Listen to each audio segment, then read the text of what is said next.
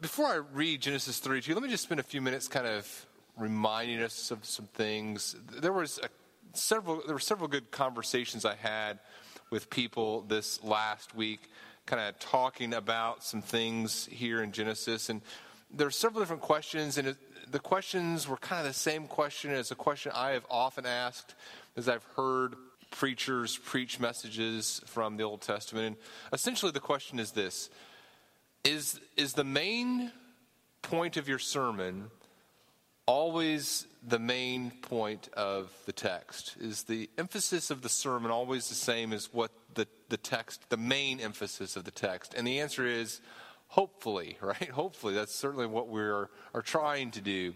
And sometimes, perhaps more successfully than others. And, and here's kind of how I think about the process. And I think it's just helpful to maybe think through this together as a church as we think about what's taking place during this time every Sunday together. What are we doing as we come to God's Word?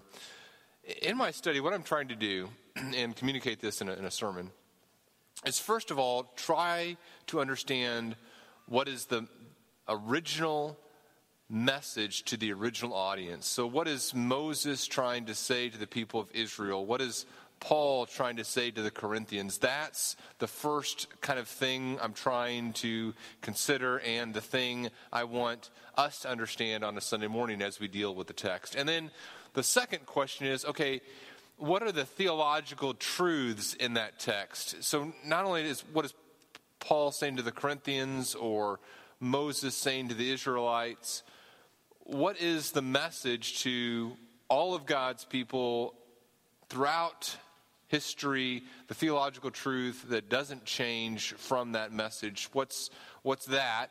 And then the third part of a study or a message is what is the application of that theological truth to this audience, to the 21st century audience who is meeting at Five Points, Washington, here, Bethany Community Church? What's, what's the message to us? That's, that's the task. What's the message to the original audience? We want to understand the original message in the text. What are the theological truths? And then how do we apply that in our lives? And sometimes that process is a little crisper than at other times. So, for example, Paul tells the Corinthians in 2 Corinthians 5 if anyone is in Christ, he's a new creation. Old things have passed away. Behold, all things are new. That's what Paul is telling the Corinthians. You're in Christ, you're a new creation. Theological truth. A person uh, who is in Christ is new and needs to live like it. Then the application to this audience hey, if you're in Christ, you're a new creation. You, you see, that's pretty easy. Now, it gets a little bit more difficult when we come to the, new, the Old Testament, and especially in narrative passages, there are some real challenges here. So, you come to the Old Testament, and, and Moses says something to the Israelites, and this is to the Israelites living in the Old Covenant. And now you come to the, the New Testament, you see that the New Testament church really sometimes struggled to understand how to apply the message to the Israelites in the Old Covenant. The, the church struggled to understand okay, how do we how do we apply that in the church? How do we apply this to Gentiles who, under, who are under the new covenant? What are the theological truths? There's some challenges there, and there's going to be some challenges for our church in the coming weeks and months as we kind of get more into the law. And hopefully, there is uh, just great grace as we think through uh, how to talk about those things and think about these things. But uh, when we come to a passage like Genesis 32, it can be especially hard because you're dealing with a story. It's not just a, you know, it's not just God saying, hey, do this or don't do this. It's a story.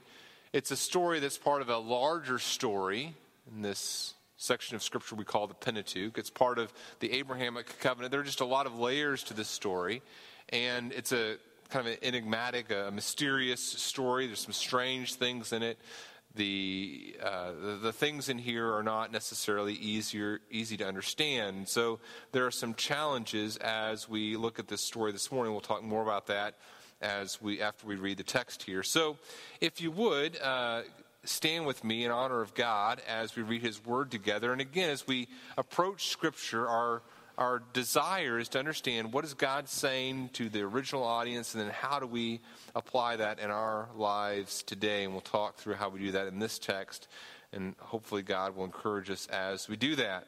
Genesis 32 Jacob is on his way back home. He is going to encounter his brother Esau. He's a little nervous about that meeting because last time uh, things did not go well. He saw Esau. They, they threatened to kill him, or Esau wanted to kill him. So obviously a little bit of tension in that relationship. Jacob's struggling with that. And this is uh, before he's going to meet his brother. He's, he's nervous about that. And then we come to verse 22. the same night, he, that's Jacob, arose and took his two wives, his two female servants, and his eleven children, and crossed the ford of the Jabbok. He took them and sent them across the stream and everything else that he had, and Jacob was left alone. And a man wrestled with him until the breaking of the day. When the man saw that he did not prevail against Jacob, he touched his hip socket, and Jacob's hip was put out of joint as he wrestled with him. Then he said, Let me go, for the day is broken. But Jacob said, I will not let you go unless you bless me. And he said to him, What is your name? He said, Jacob. Then he said, Your name shall no longer be called Jacob, but Israel, for you have striven with God and with men and have prevailed. And then Jacob asked him, Please tell me your name. But he said, Why is it that you ask my name? And there he blessed him.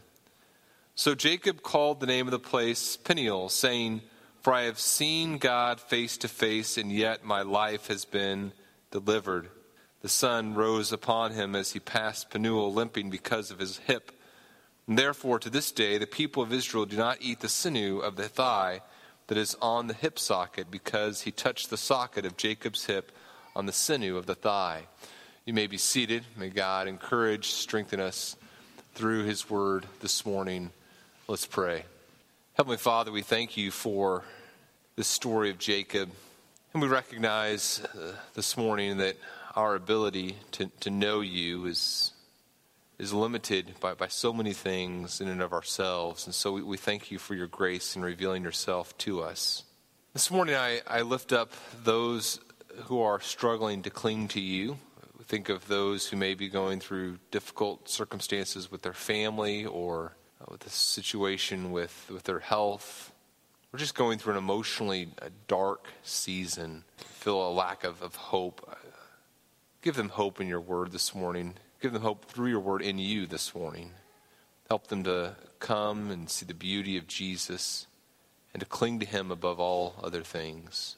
Help us to love one another with your love by your grace through faith. We pray this in the name of your Son, Jesus. Amen. Let's think about what's happening here in verses 22 through 32 of Genesis 32. Remember, there's an audience here. There's Jacob, and he hears this angel, the Lord God Himself, speak to him, and he says some things. There's an audience in the story, but there's also the audience that's hundreds of years after the events in the story, and that's the main audience. It's Moses' audience, the Israelites. And Moses is speaking these things or writing these, these things down, reading these things to the people of Israel, or having people read these things to the people of Israel at a certain time. It's, it's the time that they are preparing to go into the promised land. And so the original audience of this story are people who are preparing to enter into the promised land to live in obedience by faith in God. In other words, what I want us to understand is it's not like you just open up your Bible to Genesis 32, 22, and all of a sudden uh, there's a story of a guy wrestling. I mean, that's, that's not what's happening here. God didn't just say to, to Moses, you know what this story needs? You know what this, this story needs more action, Moses. Uh, a midnight wrestler, okay? A mysterious figure. Let's do that. That's, that's not what's happening here. Again, the story that we're, we're reading here takes place in a larger story. There's the story of Jacob, but the larger story that we're dealing with right now is the story of God's covenant with Abraham, the Abrahamic covenant. And God promised Abraham land, the, the promised land. That's why it's called the promised land. That's, that's what God told Abraham he would have. And he promised him descendants, and he promised Abraham that his descendants would be a blessing, a blessing to the nations, those who blessed him would be blessed, and and he would be a blessing to the nations. That's the Abrahamic covenant. And so the story of Isaac takes place within this larger story of the Abrahamic covenant. And the story of Jacob takes place in the context of this larger story of the Abrahamic covenant. And what have we seen about Jacob's life? Because this story of this midnight wrestler is not the only story of Jacob we have, right? It's not like this is all we know about Jacob. And sometimes when we come to this story or stories like it, we can kind of get um, kind of get confused and not understand this is this is a larger story. What's happening in the larger story of Jacob's life? Jacob, from the first moment we encounter him, when we first hear about him in the womb, he's a person who's characterized by conflict. He's wrestling in the womb. He comes into the world grabbing the brother, grabbing the heel of his brother. His whole life is the story is set in context of the Abrahamic covenant, and his whole life is consumed with trying to obtain the blessings of the Abrahamic covenant.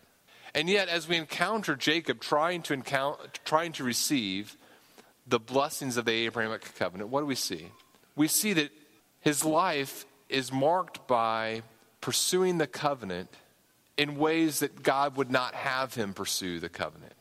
He doesn't understand the spiritual nature of the covenant. As, as, he and Isaac, for example, talk about the Abrahamic covenant, they talk about the blessings of, of ruling the nations. They don't understand the idea of, or don't articulate well, the idea of blessing the nations. They don't understand the spiritual components of the covenant, or at least they don't discuss them in the narrative. It's much more about the physical aspects of the blessing. And then not only does Jacob not understand the spiritual nature of this covenant that he's trying to obtain, he also doesn't rightly understand how to obtain the covenant. Moses, as he tells the story of Jacob's life, is trying to communicate to the people look, the way that you receive the blessings of the covenant is, is by God's grace through faith, and you live in obedience to God by faith and by loving Him. And Jacob's life has not been characterized by love of God and pursuing God with love. Jacob's life has been marked by deception, by deceit, by conniving, trying to, to obtain the blessings of the covenant in all sorts of inappropriate ways. That's the story of Jacob's life. And so, what's happening in this story? Why does Moses, of all the events of Jacob's life that he could have included, why does Moses tell us this story? Why does God want Moses to tell the people of Israel this story? And it's, it's, there's some mysterious parts of it, but here's, here's the general truth that I think God is trying to convey here at, at its heart. This passage is a real event from Jacob's life, and yet at the same time, it's symbolic of his entire life, right? His life is one who strives, who wrestles. And I think what happens in this event is that God teaches Jacob something very profound. You cannot obtain the blessings of the covenant simply by being, by being born into the covenant. You cannot obtain the blessings of the covenant simply by birth, and you also cannot obtain the blessings of the covenant through striving in your own effort.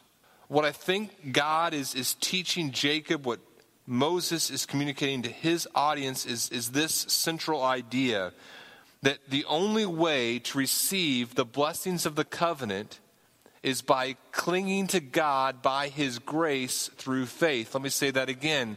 The only way to receive the blessings of the covenant is by clinging to God by His grace through faith. That's what I think is trying to be communicated in this story. And what we see about faith here is that faith is not some just abstract intellectual assent you have to some truths about God, but faith is a trust in God that manifests itself in profound ways and profound action. That's what I think is taking place here. And Moses is communicating these things about Jacob and this story about Jacob so that the people of Israel, as they go into this land that God has promised them, will understand look, the blessings of the covenant are not yours simply by being born into them. Just as Jacob didn't get the blessings of the covenant simply by being born a son of Isaac, that's also not how you receive the blessings of the covenant. The blessings of the covenant cannot be received, the true blessings of the covenant cannot be received simply by striving, by trying to obtain them by works. The blessings of the covenant are only yours by God's grace. He bestows them upon you by His grace, and you receive them through faith. And faith manifests itself through clinging to God. The fruit of faith is seen in continued obedience. People of Israel, I think Moses is saying, look to Jacob. And just as jo- Jacob, by his faith, continued to cling to God in the midst of a difficult situation, so you are called, as you go into the promised land here, to continue to cling to God by faith. Now, this message to the original audience is also a message that, that we need, right? I would be shocked if there were not some of us in this room who were struggling with our faith, with a crisis of faith. A crisis of faith, or whatever you want to call it, can be, can be brought on by many things, right? And many people have, have had these, and, and many, I think, just kind of struggle in silence. There's things that they're doubting about God and about their relationship with God, and about the truths of His Word, and they don't tell anyone. Maybe you're married and you're struggling with, with your faith and you haven't even told your spouse what you're thinking and what you're struggling with. And I, I don't think that's uncommon. Maybe you're having a, a, crisis of faith, you're struggling with your faith, and it's been brought on by an experience. There's been something that's happened in your life, and you, you think about this experience, this health issue, or this, this thing going on in a relationship, it's caused you to kind of doubt should I continue to follow the Lord? This is the the path of faith. This is, I believe in God, and then God calls me to live this way. And as I continue to believe in God, I continue to live this way.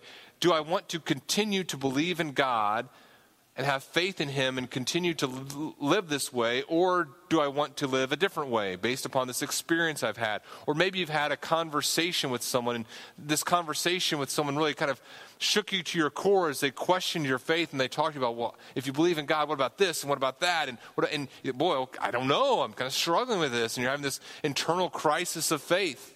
Or maybe there's, there's something you read, and know, I don't know how what I read here meshes with, with what God's word says, and I'm kind of struggling here. Or, or maybe, maybe there's just some way that you want to live your life. You say, man, I just want to live my life this way, and I know that this way conflicts with what God's word says I'm supposed to do. And I know that if I continue to believe in God, I'm going to need to live this way, but I kind of want to live this way. I want to live this, this life of materialism, or maybe it's a life of immorality. I know what God's word says about morality and how I'm supposed to live. That does not sound very appealing to me. I want to live this way instead. And I know that I cannot continue to have a life of faith and live this way. I, I think. I think I'm going to choose to live this way, or I'm, I'm struggling. I don't know what to do. It's a scary thing. It's a reality God's word warns against, right? Hebrews 3:12. Take care, brothers, lest there be in you any lest there be in any of you an, un, an evil, unbelieving heart, leading you to fall away from the living God. John in 1 John 2.19 would, would talk about this reality in the church. He'd say, look, there's people, they were in our, in our fellowship, but what happened? They, they went out from us. They were not of us. For if they'd been of us, they would have continued with us, but they went out, that it might become plain that they all are not of us. And so it's a scary thing, a reality, but some, as they encounter the truths of Scripture, kind of assent to them and then come to a point where they fall away. And what is, what is the message here? The only way to receive the blessings of the covenant, God's covenant with his people, is by clinging to God by clinging to God by His grace through faith. If you're struggling this morning, that's what I want to encourage you with.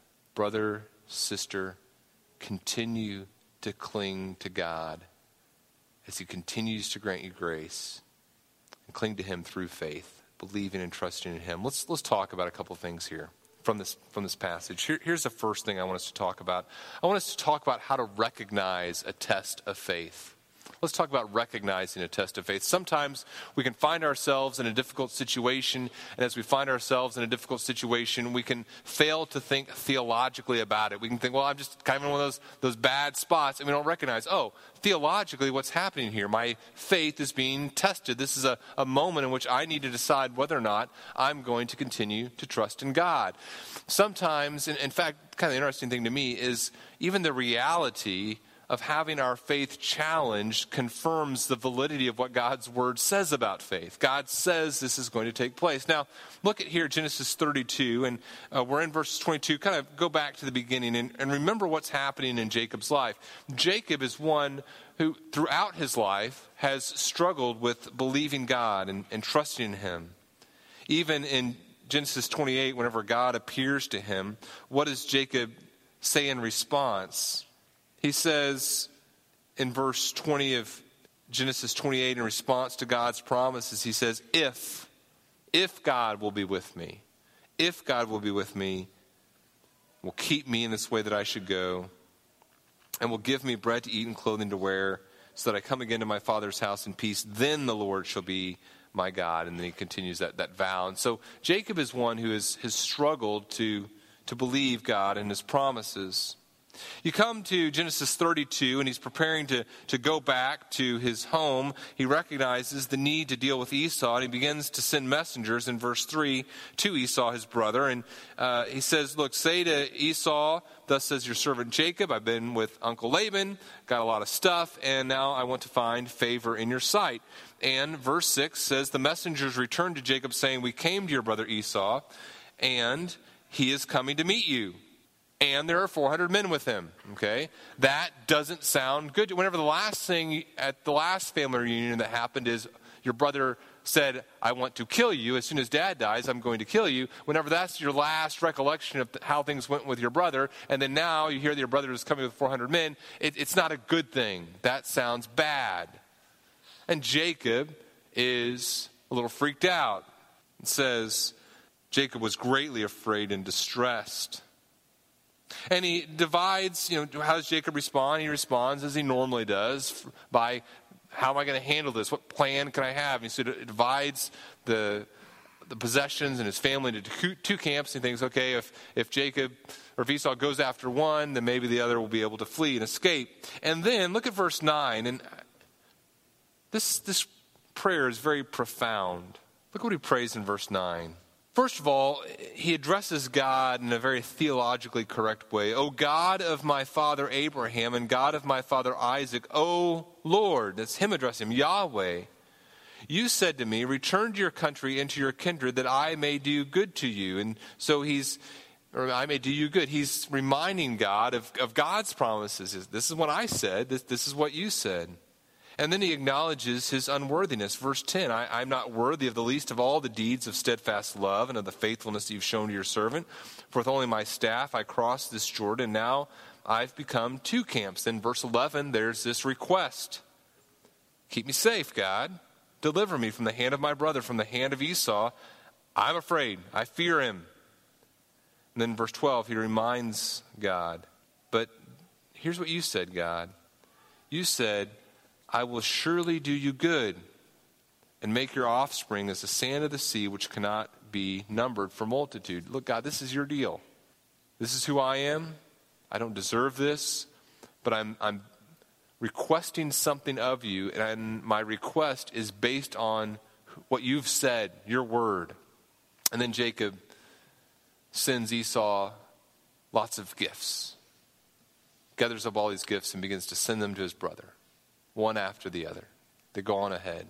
And then verse 20 is interesting. It says, Say this to him Say, Your servant Jacob is behind us, for he thought, I may appease him. And that, that word, appease, is the same word we get the word propitiation from, that I may turn his face, that I may cover his face, that I may turn away his wrath with the present that goes ahead of me, and afterwards I shall see his face. Perhaps he will accept me. Maybe I'll, I'll turn away his wrath with these gifts. The present passed on ahead of him, and he himself stayed that night in the camp. And then, verse 22, the same night he arose, he takes his wives, his servants, his children, they cross the ford, he takes them, he sends them across the stream, and it's like Moses is trying to get the idea here is he's all by himself. Everything's on the other side of the Jabbok. The Jabbok is this river that comes out of the Jordan, goes from east to west and he's on one side, and everything else that he has is on the other side. Verse 24, and Jacob was left alone. He is all by himself, and it is at night. There's this picture of solitude that is, you, you, you can feel what Jacob is going through here, right? And then it's at that moment that a man wrestled with him. And we know later that man is going to be God himself. The, it's a Christophany here, an appearance of the second person of the Trinity, God the Son. And a man wrestled with him until the breaking of the day. What do we learn here about how to recognize wrestling with God? In that moment when we find ourselves encountering a, a, difficult situation, how do we recognize, hey, this, this is a test of faith? How do we think rightly, theologically, about what's taking place? I think there's some important things to, to recognize. One is this uh, one, we need to understand this a test of faith often occurs when God's word and our experience seem at odds with one another. A test of faith often occurs when our experience and God's word seem at odds with one another. It's, it's this test. It's okay, what am I going to believe? Jacob, as he prays to God, prays a very good prayer. He recognizes his unworthiness, but even more importantly, he recognizes who God is. And as he recognizes who God is, he says, Look, God, this is what you said. You said, This is your plan for me. You promised to do good for me. You, you said, The promises of the Abrahamic covenant are mine. You said you'd bring me back to my father's house in safety. But I, I don't know about this. I, I don't know. There are 400 men accompanying my brother who is, perhaps rightly so, really upset with me. My experience, what I know experientially, tells me there is a person who wants to kill me with a force sufficient for him to accomplish his means.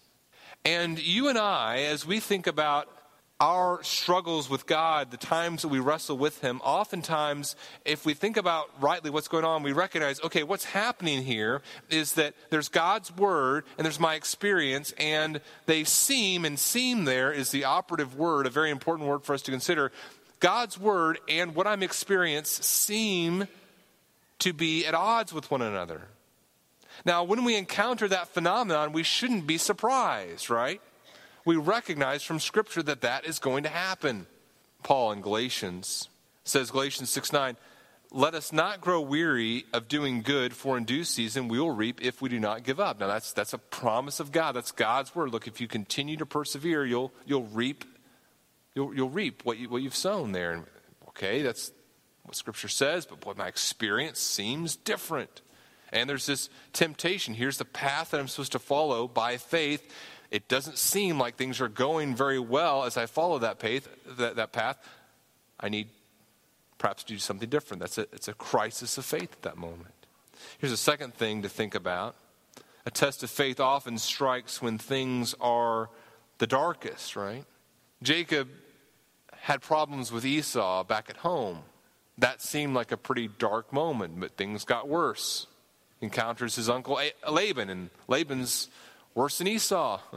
And now things have gotten worse because now there's Esau is more powerful and he's coming to destroy him potentially. There's a struggle. This is the this is the low point. And it's the low points in our lives, and I'm sure you could say this is true for you as well. It's when things seem the darkest at night, either literally or metaphorically, symbolically, when, when things seem the worst a sad statistic this last week, but suicide rates, they're kind of talking about when, when people would commit suicide, what times of the day, and it's once, once midnight hits, the, the number increases dramatically, and the, the kind of the height, the, the highest rate of suicides occur between the hours of 2 and 3 in the morning. Why is that? You know, that, that's when things are the darkest. That's whenever it's, it's hardest to see reality. it's hardest to see things as they really are. Darkness covers things, again, both, both literally and, and symbolically. It's hard to assess things as they really are.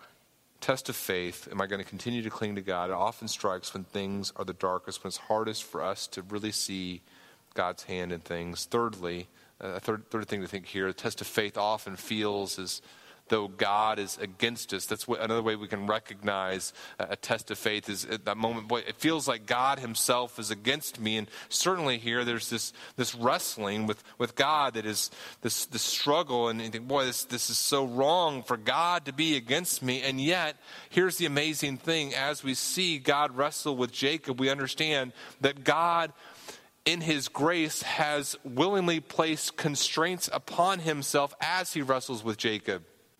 It's not like God isn't sure whether or not he's stronger than Jacob. It's not like, you know what, I wonder if I could take Jacob in like an all night wrestling match. Let's try this out. Oh, this guy's stronger than I thought. that, that's not what's happening here.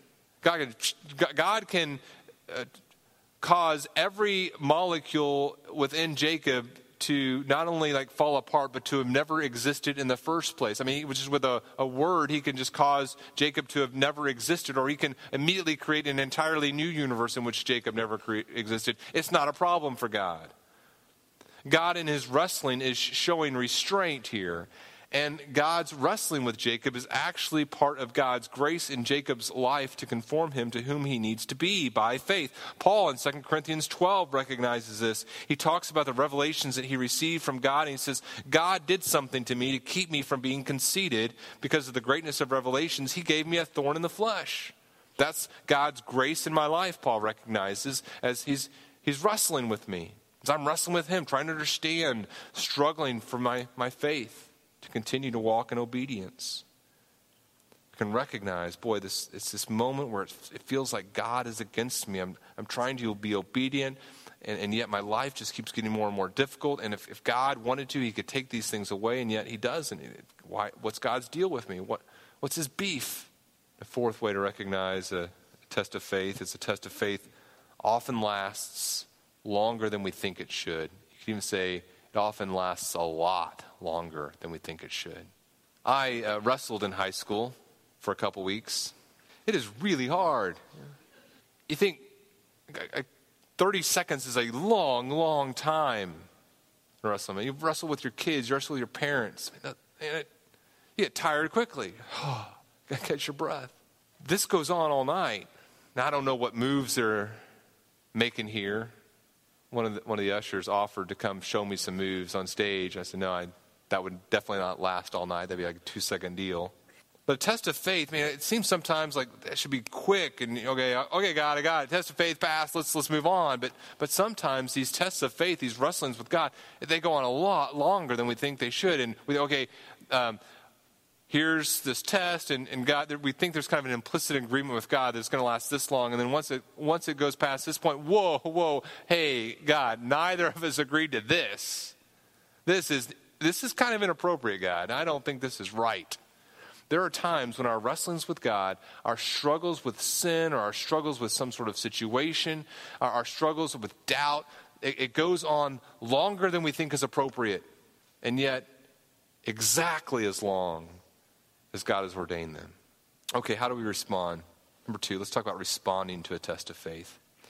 The man sees that he did not prevail against Jacob. And what, what that means is, with the self imposed limitations that God had put on himself, he knew exactly how strong he needed to be. God did. And his power here is limited by his own restraints. And he saw that Jacob, that Jacob, that Jacob continued to to be strong. In other words, he recognized that Jacob was going to be exactly as strong as, as he needed to be.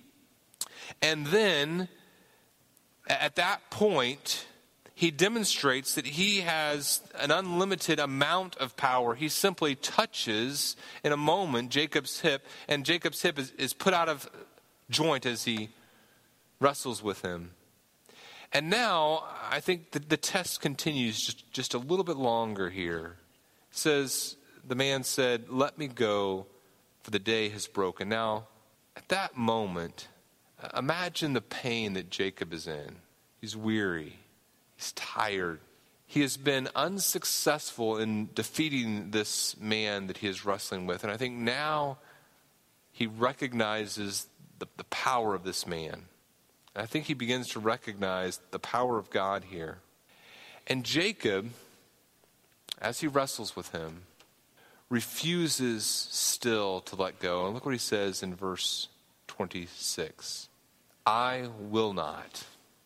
I will not go unless you bless me. Now, as I read that, all sorts of theological alarms are going off in my head. Wait a minute, what do you mean telling God, no, I'm not going to let you go? Why is that? Is this inappropriate for Jacob to, to say this? No, this isn't sinful because Jacob, I believe, at this point recognizes his weakness before God and knows that the blessings that he has been striving to obtain his entire life through deceit, through dishonesty, through conniving, through manipulation, all these blessings that he has been striving to obtain, I think at this moment he recognizes that these blessings can come from no one other than this person. And he believes that recognizing his weakness, and this is the essence of the gospel. He recognizes his weakness, he recognizes the power of God, and he recognizes that only through God can he receive the promises. He believes that, and that faith manifests itself through perseverance, through work, and he clings to him. He is not saved, as none of us are saved, by works, but his faith in God and the blessings of the covenant that he will receive from God, his faith in God manifests itself in clinging to God. The fruit of faith is manifested here in this, this wrestling match, this wrestling match that I think is symbolic of all of Jacob's life as he has striven and, and tried to obtain the blessings of the covenant through all these inappropriate means. Now he tries to obtain the blessings of the covenant simply by asking for them from God, clinging to him, believing that God alone can provide them. And listen to how Jacob, uh, or what, what God says in response. As Jacob, in his excruciating pain, continues to cling to God, not letting go, God says, Okay, what, what's your name? You say, What? Seems like this could have come up earlier in the conversation. Seems like God already knows it. Did you understand the significance of, of names in this culture? I mean, everywhere we turn, people are naming things. You know, all throughout the book of Genesis. I'm going to name this. Adam name. I'm going to name this. I'm going to name this. And uh, you come to a place. Uh, let's give it a name. And you have all these babies. I'm going to name this. You know, this baby. I'm naming this because my sister's a jerk. Why? Well, I'm going to name this baby this because you're a jerk. And they're all named all the time, constantly naming. And naming naming things have the names you give things have significance and Jacob's name has significance. Jacob understands that his name has significance. God understands that Jacob's name has significance, and he forces Jacob to acknowledge the significance of his name. What's your name? Who are you? The reply is simple. One word here in our text Jacob. Jacob means supplanter, the one who tries to get things that aren't his the one who strives to get that which he does not deserve through any means possible. Jacob is acknowledging that. And then listen to what God says in response I'm giving you a new name. No longer are you going to be called Jacob the supplanter, but now you're going to be called Israel, for you have striven with God and with men and have prevailed. And what does Israel mean? Israel means May God strive, or may God strive for him. And so Jacob's entire life has been, has been consumed by trying to obtain the blessings through his own works. He wants to obtain the blessing through deceit, through dishonesty, through manipulation, through conniving. And now God says, okay, that's, that's over. May God strive. God is going to be the one who strives for you, and God is going to be the one who gives the blessing to you. It's only through God that you receive the blessings of the covenant, not through supplanting, not through trying to obtain them through wrong means. Jacob wants his name, and God says, Why? And then blesses Jacob. And in that moment, God blesses Jacob with a blessing that only God can give. Clinging to God by God's grace through faith in God, recognizing the value of this person, the, the power of this person with whom he's clinging, Jacob receives, by, by doing that, by God's grace through faith, Jacob receives, through no works of his own, what he's been striving to receive his entire life the blessing of God. Here's some, here's some things to think about. Number one, don't fall away, don't fall away, don't fall away. Brother, sister in Christ, whose faith feels like it's wobbly, don't fall away begin to grasp the beauty of Jesus Christ, what, what Jacob does here literally is what you and I are called to do spiritually. We're to cling to Jesus Christ, to see his value, to trust in him alone for our salvation. Number two, acknowledge who you are as you respond to a test of faith. Understand who you are in, light of God. So, as we think about God has called us to, to believe in him and to walk this path of obedience, and there are times where we say, I, I don't want to walk that path of obedience. And in those moments, I think we have to acknowledge some things about ourselves. A couple things to acknowledge about ourselves. One, we need to acknowledge that we are people of limited physical and emotional abilities. Jacob here recognizes, okay, my, my physical ability is, is limited. I don't have the ability to, to conquer this person. You and I are going to find ourselves at moments where we're tempted to fall away from the faith. We recognize, hey, this is a test of faith. And one of the things that we need to do is, as we decide, I'm not going to fall away, we acknowledge before God, look, God, I am a person of limited emotional and physical ability. I do not have the physical capacity to do all that I need to do in order to, to persevere in my relationship with you. Emotionally, I do not feel like continuing to walk in faith. That should be true of all of us, to acknowledge that at some point in our lives, emotionally, we haven't felt like following God. In and of ourselves, we do not have the emotional capability of following after God. We acknowledge that. We also acknowledge our moral inability.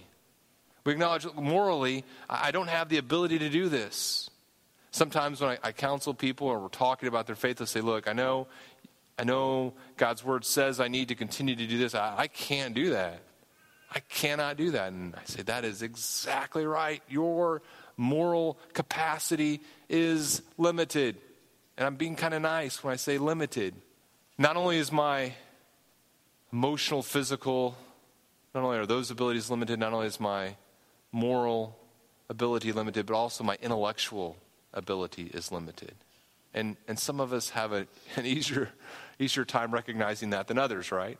There's a, there are those moments where I'm, I'm tempted to fall away. I, I'm, I know what God's word says, and yet as I, I, think intellectually about the faith, I said, boy, I don't know because of, of this evidence or that evidence, and I, I, you know, I'm just not sure about what God's word says. And look, we have to be careful. We have to acknowledge before God, God, my intellect is struggling right now. And yet my intellectual ability is, is limited. I was thinking about this this last week. We don't even our intellectual ability is so limited, we don't even know how to quantify how much we don't know. We have no ability to understand how much knowledge there is in the universe, and so we can't even quantify how much we don't know. Just think about the language that, that most of us speak English. There are over a million words in the English language, and most of us know about 20 to 25,000, okay?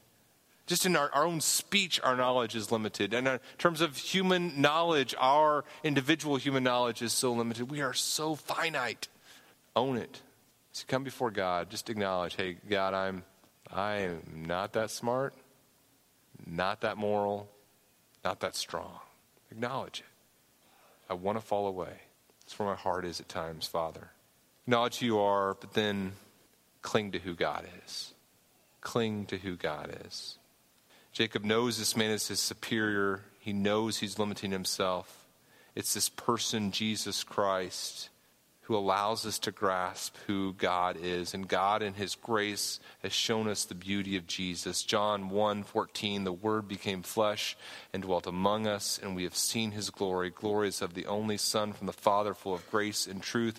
Verse 18, no one has seen God, but the only God who is at the Father's side, he has made him known. Cling to the beauty of who Jesus is. Finally, let's talk about transform, being transformed by a test of faith. Transformed by a test of faith. Jacob always naming things, calls the name of the place Peniel, saying, I've seen God face to face. That, that means, uh, Peniel there means the face of God. And he recognizes that he's seen God face to face, and he says, Yet, yet my, my life has been delivered. Sun rises, he's limping. This a physical ailment that's going to plague him the rest of his life as a reminder of what's happened here. And then it talks about the transformative nature of this event in verse 32 because we see that this, this moment in Jacob's life was so profound, the people of Israel recognize it by not eating the sinew of the thigh, recognizing the significance of what takes place here. Here, here are the principles. Number one, rejoice that physical scars produce spiritual strength. Some of you have physical scars, physical, physical, and emotional physical scars because of tests of faith. You're different people today in May 2016 than you were May 2015 or, or some other year because of tough circumstances you've been brought through. You have scars today because of what you've been brought through. Rejoice. Rejoice because those have produced spiritual strength. There are things in other people's lives that we look at and say, Boy, I can't believe they went through that. I can't believe they, they made it through that. Or if I was in that situation, I would never be able to, to do what so and so has done. Or if I think about God taking this away from me or taking this person away from me or doing I, I don't know if I would be able to be sustained. Here's, here's the good news God gives us the grace when we need it. And our physical scars produce spiritual strength. And those physical scars are a reminder of God's sustaining grace as we cling to Him in faith. Here's a second thing as we talk about being transformed we need to grow in understanding the relationship between God's grace and obedience. How is Jacob able to cling to God like that? I mean, do you say, well, Jacob was able to do it because he was so awesome and he was so powerful? No. Jacob has a faith that allows him to, that allows it to be manifested, I think, here in this clinging. But even that faith is not something that's in and of Jacob in and of itself. Jacob is got a guy with serious issues, as we know. And what I think happens here, it's, it's why I read the prayer earlier. I think God in this wrestling match is answering the prayer that Jacob prayed earlier. Deliver me, verse 11. And what happens here is very interesting. Later in chapter 33, he's going to talk about coming face to face with Esau, and in the same way he came face to face with God. And what has happened is God has dealt with the situation with Esau by first dealing with Jacob's situation with himself. Remember, we talked about the idea of propitiation. Jacob is trying to appease his brother, he's trying to, to turn away his brother's wrath from himself. And what happens is God, in his grace, provides for Jacob in the second member that God the Son, he provides through God the Son the means to turn away God's own wrath over Jacob, and Jacob clings to him in faith. And as he clings to him in faith, he has the ability to be obedient. God's grace gives us the ability to have faith in him and walk in obedience. We walk in obedience not by our own works. Clinging is not something we do in our own strength, but by God graciously giving it to us. Then, three, we hope that these things were transformed deep in our love for the Lord. Jacob sees the value here of God in a way he hadn't before. And then finally, it should deepen our love for others. As we encounter God, he turns his way, his, his wrath from us as we receive the righteousness of God through faith in his son Jesus. And it causes us to have a greater love for others. The only way, the only way that we obtain the blessings of the covenant is by clinging to God by grace through faith. Let's pray. Heavenly Father, we thank you for your Son Jesus, the life that we have in him, a life we, we could not have in and of ourselves. And we would ask that you would be gracious to us today. Help us to cling to you. And no matter what circumstances we find ourselves, we pray this in Jesus' name. Amen.